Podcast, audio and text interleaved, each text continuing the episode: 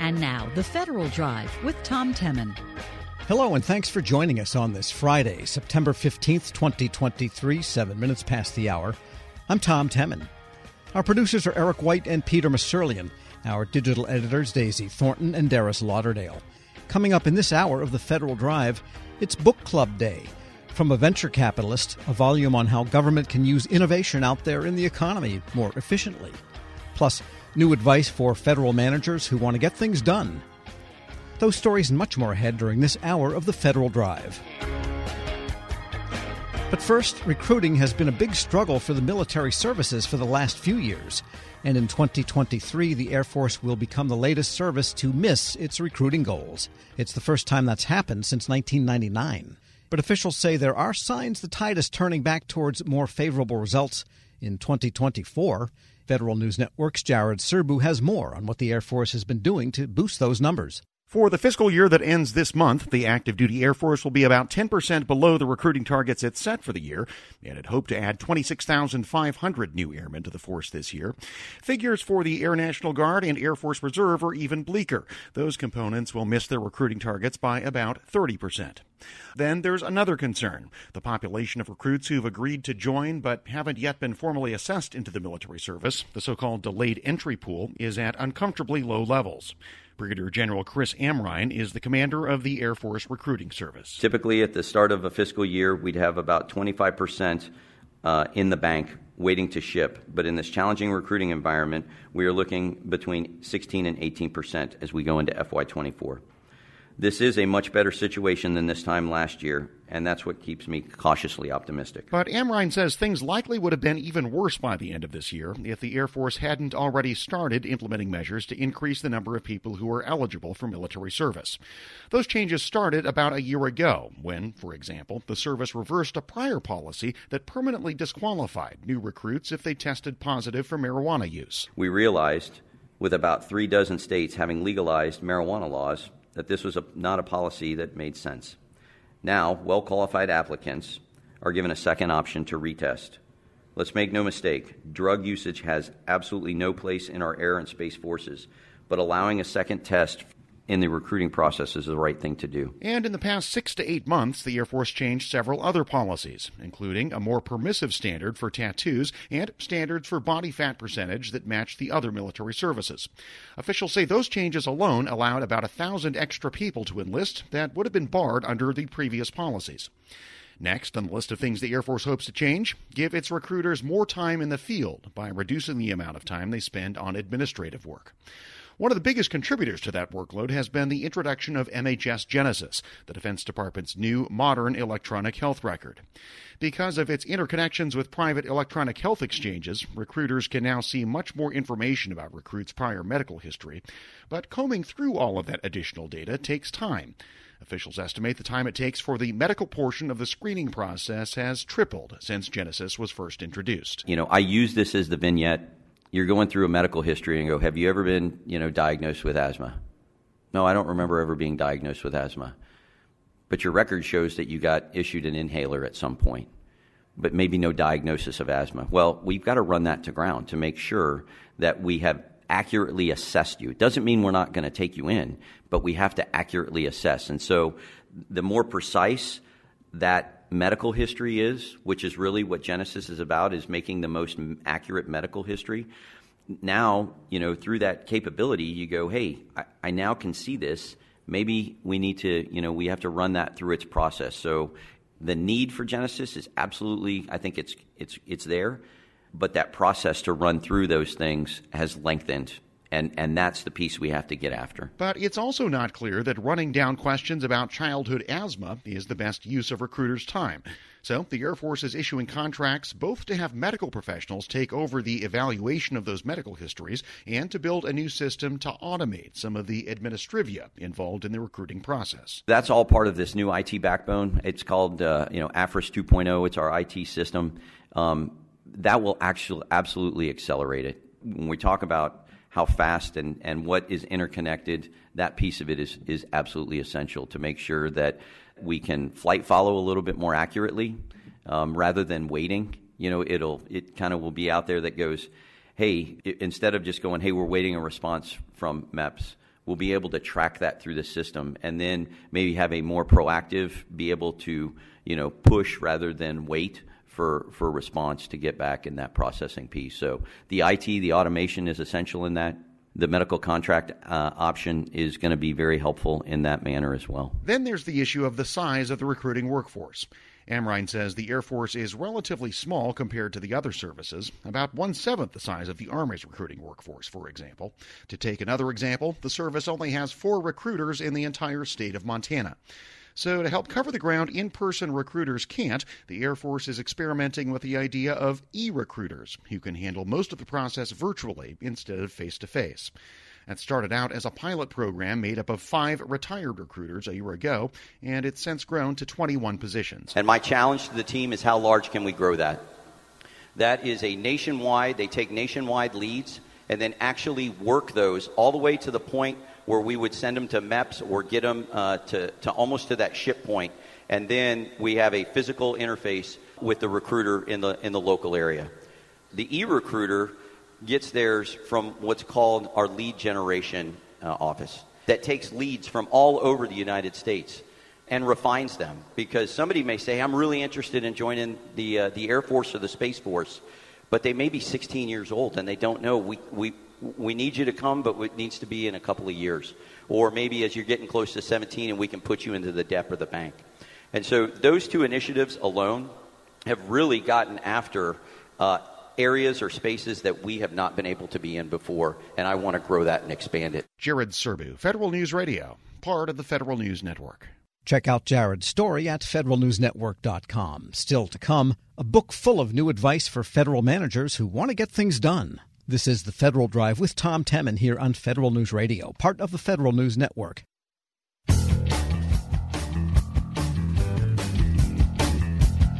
Welcome back to the Federal Drive with Tom Temin here on Federal News Network. My next guest is a former federal chief information officer who served in both political and non political appointed positions, and he's got a thing or two to say about government performance in delivering on programs, and he's published a book about it. Former IRS and Homeland Security CIO Richard Spires joins me now. Richard, good to have you on. Tom, always good to be on. Thank you. And you have written a pretty weighty tome here on the fact that government can deliver. And of course, that's in contrast to some pretty spectacular failures. I think probably most in people's mind right now is the horrible waste that is coming to light in the misspent funds from COVID relief, how much fraud, how much improper payment there was related there too. So, looking at it from a positive side, what makes you write a book that says government can deliver? Well, you know, it's interesting in my time in government and also serving government as a contractor. I saw a lot of uh, positive things, okay, that were done in government, but I also saw some of the, uh, let's say, uh, negatives. And over about two decades, I really started to see patterns in what was working in government and having also spent a lot of time in the private sector, I do believe you can bring some best practices in the private sector, but they need to be modified a bit for government. So when I left uh, DHS about a decade ago, you know, I always thought, man, I want to really try to help government continue to perform and improve. And, you know, I got this idea that I really needed to write my ideas down. And that's what really ended up being this book. And and I've really tried to distill it and hopefully what maybe a tome.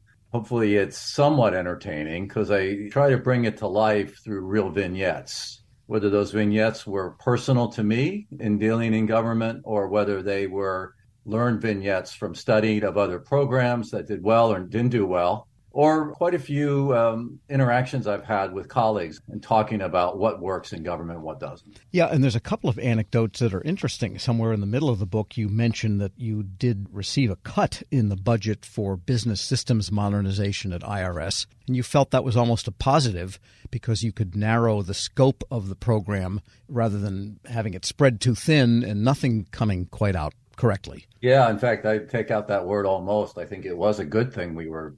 Uh, I, I, hate to waste money, and uh, in that situation, I'd entered the IRS to take over the BSM program.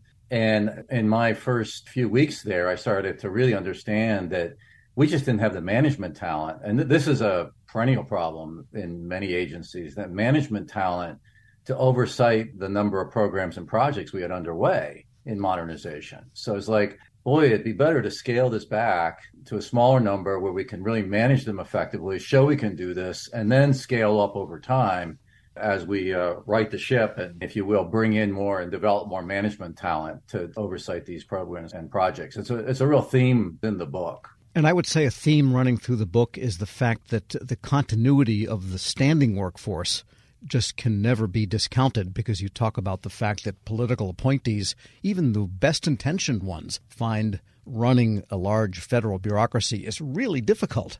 And they often burn out in a couple of years. And that's why we have this often short tenure for so many of them. Yeah, that's right. And I get into a decent amount of depth about comparing and contrasting political appointees. And, and look, I understand the system and, and it makes sense in that regard. But when you compare it to the private sector, like, uh, you know, simple stat, I mean, the average CEO of private sector corporation is in that job for seven plus years. That rarely, rarely happens in a government agency where you have that kind of tenure and even beyond that, that CEO, where did that individual come from? Typically, they were promoted from within in that private sector organization, not brought from without.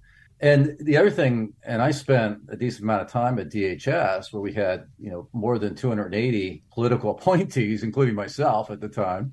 But you know, a lot of them, frankly, were ill-suited for the job they were in, and that's not against them. I mean, a lot of them were good policy people, had deep knowledge, very intelligent, capable people, but didn't have the management experience in their background to handle the kind of management responsibilities they were given in government.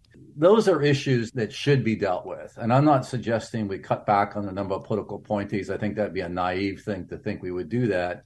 But if you're a head of an agency and you're recruiting and bringing people in, you know, being very mindful of getting people that have real experience to handle the job you're putting them in is would in and of itself make a significant positive difference. We're speaking with Richard Spires, author, former IRS and Homeland Security CIO, among many other things. And what is the difficulty, or I should say, how should federal managers approach the difficulty with more deftness in the fact that programs often have political expectations and political underpinnings, and yet the standing federal civil servant workforce is there to deliver services in a totally nonpartisan way? It can be a real tension at times. I spend a decent amount of time on the book, a whole chapter about good governance, Tom, and really good governance drives good alignment and decision making across an agency if it's done well. And I, I bring up that term alignment because too often I would find that executives, sometimes politicals and a career, you know, they're kind of at cross purposes to your point uh, with each other. And that's very hurtful for any organization so you need to work to drive alignment within an agency. And by bringing people together in the right kind of governance model where you've set up the right level of boards, you delegate decision making in the right way. These are large organizations typically. Even a mid-sized federal government agency is larger than most corporations. So you need to deal with this and, and you need to delegate and set up. Uh, I'm huge on portfolio management and governance because we don't do enough of that in government. I mean, you've got too many things going right to the top. I saw this in DHS and spades. I mean, I was sat on the investment review board. We were trying to oversight 120 major programs. I mean, you, you can't do that effectively. That makes no sense. So there's a lot there on the governance side to try to drive alignment. And I do believe, and I saw it happen, that you can get alignment many times between politicals and career execs but you got to work at it, right? It's not going to just happen. You really need to work on it. And those politicals coming in need to respect and understand that these career executives are there for the mission. As you say, they're not there for the politics. They're there to deliver for the U.S. citizen. And I think that needs to be respected and championed, even. And maybe the best way for the overseers to handle things is to just look at the metrics and make sure those are met and make sure that the bureaucracy is performing in a way to give out those metrics. But the question then becomes what are the right metrics? Again, to get back to the issue of the uh, waste and abuse that happened in all of these pandemic relief programs, the extent of which is still coming to light. The metric was, well, let's get the money out there fast. And maybe a different metric. You get what you measure, basically. Yeah, I had a chapter in the book around operations, and and one of the attributes for good operations is to define a comprehensive set of metrics that are appropriate for whatever the operation may be. And to your point, I mean, it's rarely one metric, and it's usually going to be a, a collection of a, a few key metrics in order to be able to understand what's really going on in an operation. And I talk a lot about then using those metrics and really improving your operations. I think that's another thing that I'd like to see government agencies do a lot more of is really work to make both incremental improvements, Lean Six Sigma, things like that, drive the waste out of operations, but then also reimagine things. I mean, with today's digital technologies, I mean, you talk about digital transformation, it, it may be an overused term, but it's, I think, still an appropriate one where we really can reimagine what you can do today. And too many agencies for cultural reasons, mainly, in, in my view, they're not aggressive enough in, in really looking at their operations and how do they improve. And a final question on the workforce. You devote a lot of writing to the workforce issue. That seems like the most important thing, really, for career managers to deal with is yeah. workforce planning, which you yeah. know has not really been a strong suit for the government. Yeah, good point. I, in fact, I, I, talk about eight solution functions to address, uh, you know, getting agencies to be more effective and efficient. And the, the very first one is uh, the employees, the workforce. And to your point, one of the things in the model that I espouse, you, you really, for key positions across the agency, and this isn't just the top managers, I mean, it could be at all levels. You really do need to define what we call the knowledge, skills, and abilities, the KSAs, that go with a position and and develop learning paths and develop if you will career paths for individuals to effectively be able to fill key roles within an agency on the career side. And again to your point i, I just don't see it changing much. I've been involved closely with government for 20 plus years and i hate to say it but it doesn't look like we've made much progress in this particular area of human capital development across the government well, maybe people will read your book and get after it.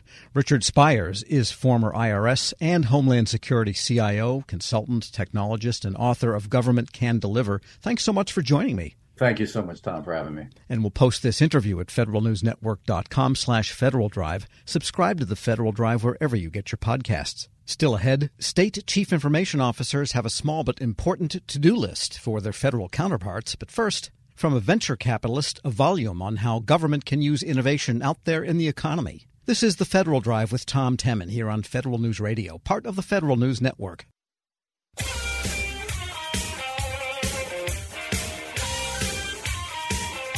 Welcome back to the Federal Drive with Tom Temin here on Federal News Network. A venture capitalist turned professor and business manager outlines the case for a new approach to how a fast moving sector of the economy can help the government. Arun Gupta is CEO of the nonprofit Noble Reach, and he joins me now. Mr. Gupta, good to have you with us. Thanks for having me, Tom. And you've outlined these ideas in a book, Venture Meets Mission. Tell us why this is just not another recitation of the uh, kind of old idea of, yeah, we need public private partnerships. You know, in Venture Meets Mission, we're really trying to take our theory on the case is twofold. One, in um, great power competition, we need to attract better innovation around government. And the second, we need to get better talent around government. And in Venture Mission, we lay out how we do that, primarily in addressing where we think the uh, innovation really resides, which is our entrepreneurial community. If you look at our tech entrepreneurial community specifically, it's probably our greatest superpower in our democracy. And we lay out that if we are going to, as we move forward, maintain our global leadership, we need to really think about how we harness that venture community around government missions. Traditionally, public private partnerships have been around big government with big companies. And so, really, what we pose here is the notion of focusing on those nimble, innovative companies and how they collaborate with our larger government. Now, the one thing about nimble companies, and sometimes companies are forced into nimbleness because as they age, they have to change and morph. I mean, look at the old Hewlett Packard. There's still a company by that name, but it's been atomized and scattered to the winds, and pieces have grown up into new companies of their own total transformation of what you know those of us who were around 40 years ago remember as Hewlett Packard. But then look at a other ancient program like say Social Security, which is not fiscally sustainable. Everybody knows it. Everybody in Congress knows it. Everybody in the Congressional Budget Office, all the actuaries know it. And yet, somehow, you need a venture style way of not getting rid of the benefits, but looking at the whole program from the ground up and see how can we do this better. Is that the kind of thing that we can help with here?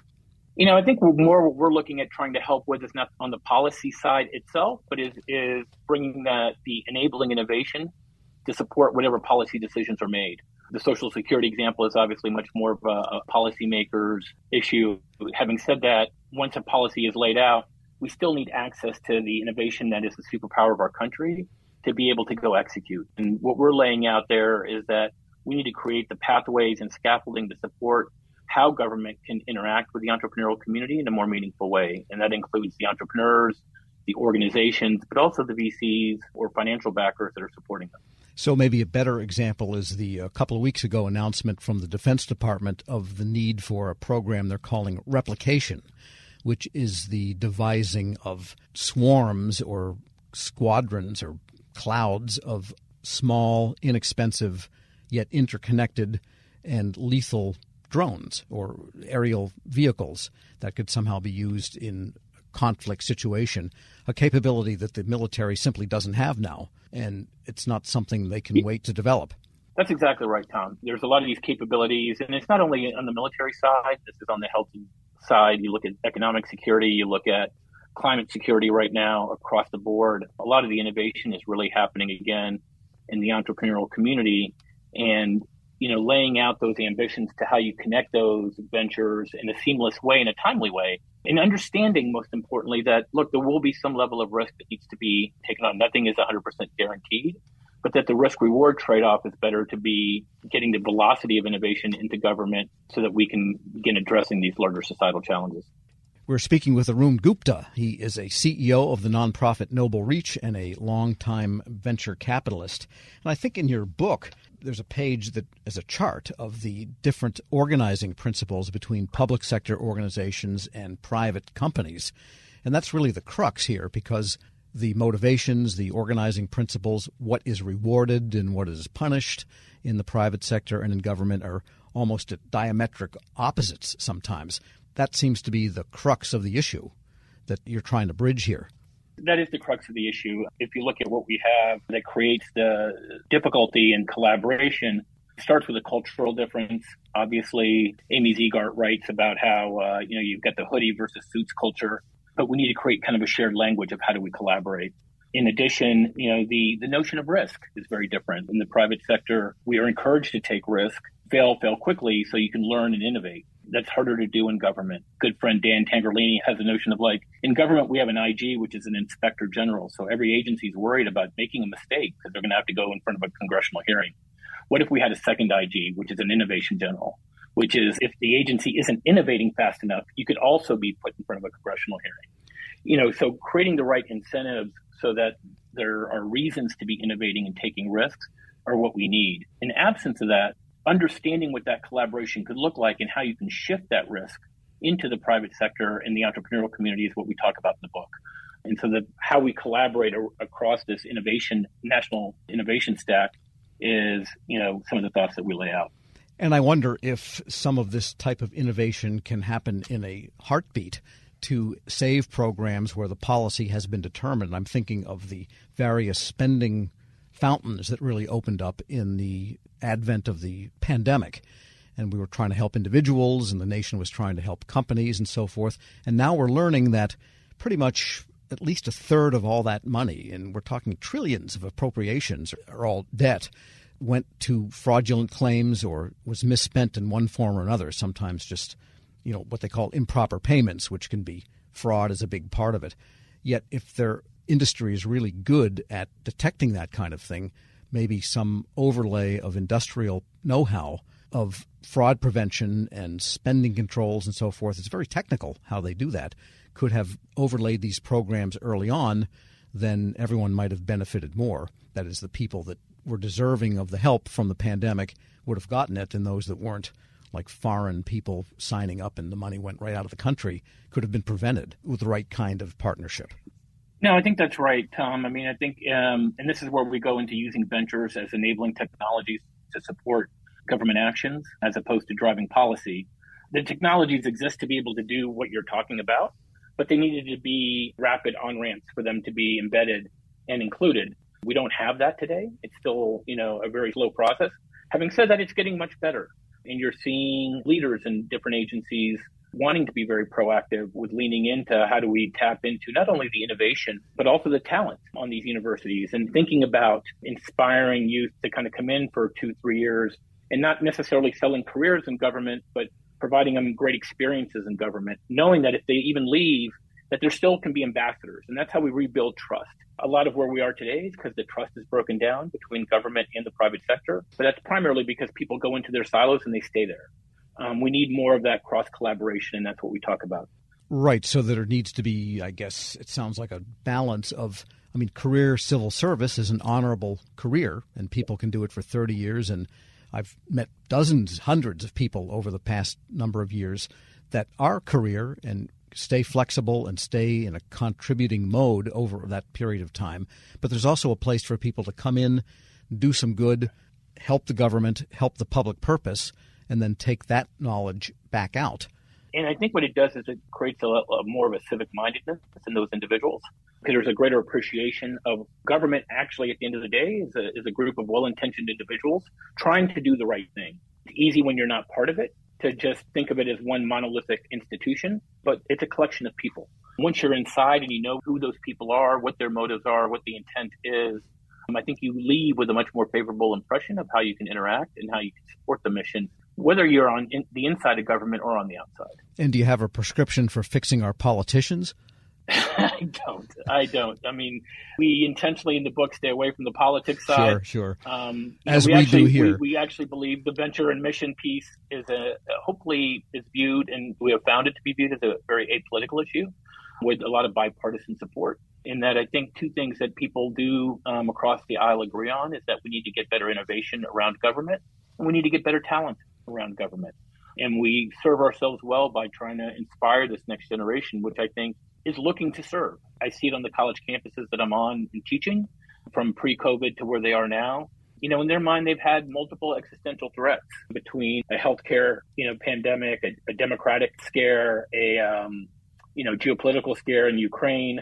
You overlay on top of that an environmental threat and, you know, the, the ongoing great power competition that we have with our adversaries you know, I think students realize like this is a time for them to be able to serve. And what we are trying to do is rebuild those pathways to enable them to do so, um, while also having them maintain that it can be a career enhancer for them.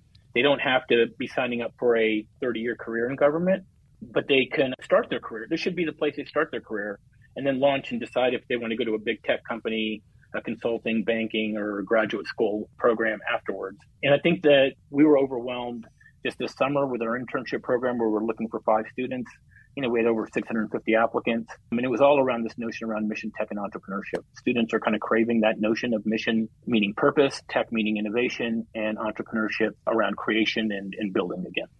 Well, maybe a good place to close is the resulting virtuous cycle of venture meets mission ecosystem, something you've devised this idea of. Just briefly tell us what that is what we talk about at the end there, this is, I think, what gives me the most optimism and uh, excitement is, that, and I think we're at the early stages. So we have a multi-decade run here. We're starting to see the first examples of companies really doing well that are venture companies that are serving the mission. When I got into this business 20 years ago, you were always told don't invest in anything that touches government. But with success stories now like Palantir, like Anduril, like Ginkgo Bioworks, and, and others across different domains, you know, resilience, that VCs are starting to see real success stories. Once you see real success stories, you know, that brings more capital wanting to come into the ecosystem. And so you're starting to see a lot more capital formation to support mission oriented activities. And this isn't just around defense tech, this includes climate, obviously, healthcare, agro, food tech. And as you see more capital coming into that ecosystem, you're seeing better talent come into the ecosystem. And once you start seeing better talent come into the ecosystem, you know, it feeds a um, the ecosystem partners start to become more sophisticated, which then leads to more success stories. And so, I mean, at the end of the day, this is a story of Silicon Valley. You know, what people do forget is Silicon Valley started with an investment from our national defense infrastructure, and then they had successes, and those successes led to more capital and better people and more companies getting formed. And that is the cycle. And I think we're at the early stages of that cycle now with mission and ventures. I do also believe that these larger opportunities can only be solved with for profit ventures. Not for profits can only go so far, but at some point you need to be able to create that muscle memory whereby you become a self sustaining entity. And that's where these for profit uh, ventures come in. Arun Gupta is venture capitalist, CEO of the nonprofit Noble Reach, and author of Venture Meets Mission from Stanford Press. Thanks so much for joining me. Thank you, Tom. Thank you for having me. And we'll post this interview along with a link to more information at federalnewsnetwork.com slash Federal Drive. Subscribe to the Federal Drive wherever you get your podcasts. Still to come, state chief information officers have a small but important to-do list for their federal counterparts. This is the Federal Drive with Tom Temin here on Federal News Radio, part of the Federal News Network.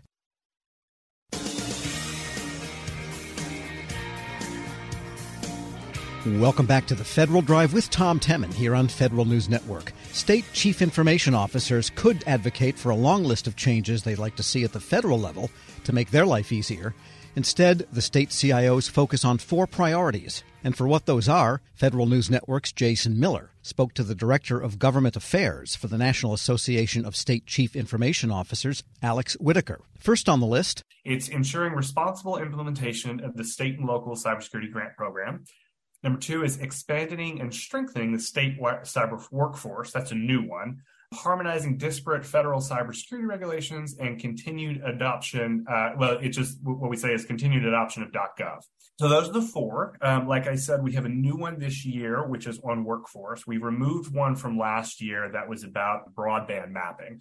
Not that we don't think broadband mapping is still important; it absolutely is. We just felt like we had really done kind of a lot of what we needed to do on that. Um, so we replaced it with workforce because there's a big push right now for uh, addressing the shortages in the cyber workforce field. Disparate cyber federal regulations and adoption of the .gov domain obviously are the, probably the sure. two big ones. Let me though take a half a step back. You, you mentioned just a little bit about we hear from CIOs, CISOs every year. I love when NASCIO does their survey as well. Does that also help drive some of those priorities, or uh, is that kind of a separate survey that you come up with these advocacy ones? It's separate, but it certainly helps to to drive these advocacy priorities. The .gov and, and the uh, disparate cyber regulations have been consistently a NASCIO priority for like several years because of their importance and because there's kind of always work to do. I joke with my boss, Doug Robinson, that I, I've wanted to get rid of the disparate federal regulations, not because it's not important, just because, I, you know, we keep them in there. And of course, this is the year we've probably had more going on with that. So, you know, Doug, Doug is the guru, as a lot of people who, who know NASCIO will know, and he's usually right. So, uh, Yes, but yes, the survey is incredibly important, um, and I would recommend anybody who's uh, interested in what's going on in the states. Um, I think we're we're working on it now. I think it'll be out in um, maybe a couple of months, if if not less, probably less. Uh, but yeah, that's that's an important tool for us as well. So let's go through some of the regulations. You said the big one difference this year was the broadband mapping was taken off, and the I think you said state cyber workforce was put on. Is that exactly? Correct? That's and, correct. And cyber workforce is one of those things that is a struggle for every agency, every organization, commercial or public sector. Why did you kind of see this as a federal priority, though? Because each state has, if you will, their own ability to hire, their own ability to create the rules for how they hire. Why did you see this as an advocacy priority? The states and the federal government are really facing identical challenges when it comes to workforce, cyber workforce specifically. Um, they're competing for the same people, yes, but also they've got they've got really interesting solutions to, to addressing. So, so everybody's got kind of the same problem. We've also seen on the Hill a lot of interest in uh, with um, a lot of congressional committees about looking at this issue, but there's really kind of no single silver bullet. There's no major comprehensive piece of legislation that's making its way through. So what we wanted to do is show though that states are really addressing this issue head on as much as they can that states as you said states are unique and they're coming up with their own individual solutions and challenges and we wanted to highlight that to our federal partners. But there are also there are some things that, that can be done that would help states as well. Um, making sure that federal programs that are that, that states can access federal programs and monies and apprenticeships and that sort of thing, but also just really making sure that everybody knows that hey, the states are working on this problem too. You know, there was obviously a component of the national cyber strategy, a separate component that looks at cyber workforce, which we you know have been really interested in as well, and it's just kind of highlighting what states are doing. Um, I think it's it's really interesting if you look at our if you look at our, our, our cybersecurity workforce policy, there is no single um, solution in it that I've included. You know, I, it's it's not necessarily a money problem. It's not necessarily a again, like I said, there's no silver bullet to fix it. Um, it is more just let's all work together. We've got solutions out there. How can we all sort of address this proactively? And many times when you talk about this issue, a solution in Texas or California or New York could also apply to federal agencies. They can beg, borrow, and steal from each other maybe not one for one, but okay, a, a playoff of okay, they're doing this. Well, how can we address it? Is that the other goal, maybe as well, to because it's such a major issue, uh, mm-hmm. uh, to highlight some of those things that the feds could again could could borrow, beg, and steal from? Yeah, mm-hmm. absolutely. I mean, you know, there's the there's the the policy ones, right? I mean, there's a great program in Indiana called the SEAL program. In Indiana, one of the things they're doing is they're taking people who don't have a cyber or a tech background and they're getting them into the industry anyway by transitioning them and and helping them learn some basic skills. That's that's a great thing that some of the, the, the federal government could do as well. They may be doing it in some situations already, but but these are just the kind of things that we're doing seen in the states. But there's also kind of a um, there's something that's not just so sort of policy. It's um, you know the, the quality of life um, working for a state agency. Maybe you're not making as much money as you make at Microsoft or Google, but you, are doing you're doing great work to help you help your fellow citizens. You're you're working in a I think a, a good interesting field. Um, so there are those sort of kind of less tangible things that we want to highlight too, which is also something the federal government can do too. You mentioned that there's not necessarily a solution to the cyber workforce. Maybe I'll put you on the spot here and see if you have an example of a state that's actually finding some success with the cyber workforce that you'd highlight to other feds or other agencies or other states. Yeah, well, I would just I, I quickly sort of go back to Indiana. Just say that their their SEAL program is really interesting and, and very cool. I would also, though, I'll take this opportunity to, to promote NASCIO. We just put out a big workforce report that tackles all of these issues and is very prescriptive and and and highlights some of those state solutions, which happy to follow up and send you to. But yeah, I, I, think it's a combination, right? It's it's looking at the policies and the programs like the SEAL program, but there's others. There's there's all kinds of them that are out there. And it's just selling the state, you know, selling the state to, to prospective employees to say, again, okay, we may, may not be able to pay you what you make somewhere else, but here are the, all the great things that you can do. Alex, I appreciate you bringing up the NASCIO workforce report. We, we will make sure we link to it on federalnewsnetwork.com Thanks. as well. Let's dig into some of those priorities that are very specific to federal agencies that they probably care a lot about. Cyber regulations and all the disparate nature of them is probably the first one. Talk a little bit about what the problem is, and then we can talk about what potential solutions are, or if maybe, again, like cyber workforce, it's more about awareness than actual solution what it is is we're calling it harmonizing disparate federal cybersecurity regulations. Um, and the issue is that states obviously have a lot of data for private citizens, and, and understandably, the federal government has certain conditions on which they need to protect that data. Completely reasonable. But the, the issue that kind of comes to head, though, is that a lot of these regulations are duplicative. They're very difficult for states to comply with. So what we're asking is that when it's possible, that states kind of, as I say, I don't mean to be redundant, but harmonize them and make sure that, you know, if you're maybe you don't have to submit three or four different sets of data or go through all these redundant security protocols in order to comply with with the federal government. So it's just kind of it's making government kind of work a little better, a little a little more efficiently, kind of use the taxpayers' money better. So that's the issue at hand, and, and we've got all kinds of sort of deep in the woods data on on you know what it looks like, but that's kind of the overarching issue. And I think that one of the biggest problems is just kind of educating people about this because this is, I will tell you, this is one of those federal state problems that you start talking about it to sometimes Hill staff, and I've, I've been Hill staff, so I'm not impugning them, but eyes kind of start to glaze over, and, and it's not necessarily a a fun or exciting problem, but it is one that takes up a lot of manpower on the state level to comply and a lot of money. And it, it can really kind of be the bane of existence for some state CIOs. Alex Whitaker, Director of Government Affairs for the National Association of State Chief Information Officers, NASCIO, speaking with Federal News Network's Jason Miller. Find more episodes of Ask the CIO at federalnewsnetwork.com. Most federal agencies are just weeks away from imposing higher in the office requirements. This comes with complications, though. Agencies also have to measure productivity to make sure in office work actually makes sense. The House Oversight Committee is bearing down on a few agencies for some deeper data there. Federal News Network's Drew Friedman attended the latest hearing. She joins me now with more. And Drew, there's been a lot of back and forth on this for months. I keep calling it a tug of war. Why did the House hold this particular hearing? So, this was a subcommittee hearing, the Subcommittee on Government Operations and the Federal Workforce, as part of the House Oversight Committee. And they're really wanting to look at a lot more data from federal agencies. So, for a little bit of background, the committee sent a series of about 25 letters to agency heads a couple months back looking for deep data after they felt dissatisfied with what the Office of Personnel Management could offer. Now they've gotten the majority of responses from agencies to those letters. Just three agencies have yet to respond to the committee's requests, but the hearing that they held just this week was sort of a first round look at some of that data. The, and the four agencies that were in attendance, Chairman Pete Sessions of the subcommittee called those that responded in good faith. So these are a couple good examples, I would say, of, of what the committee was hoping for from those letters.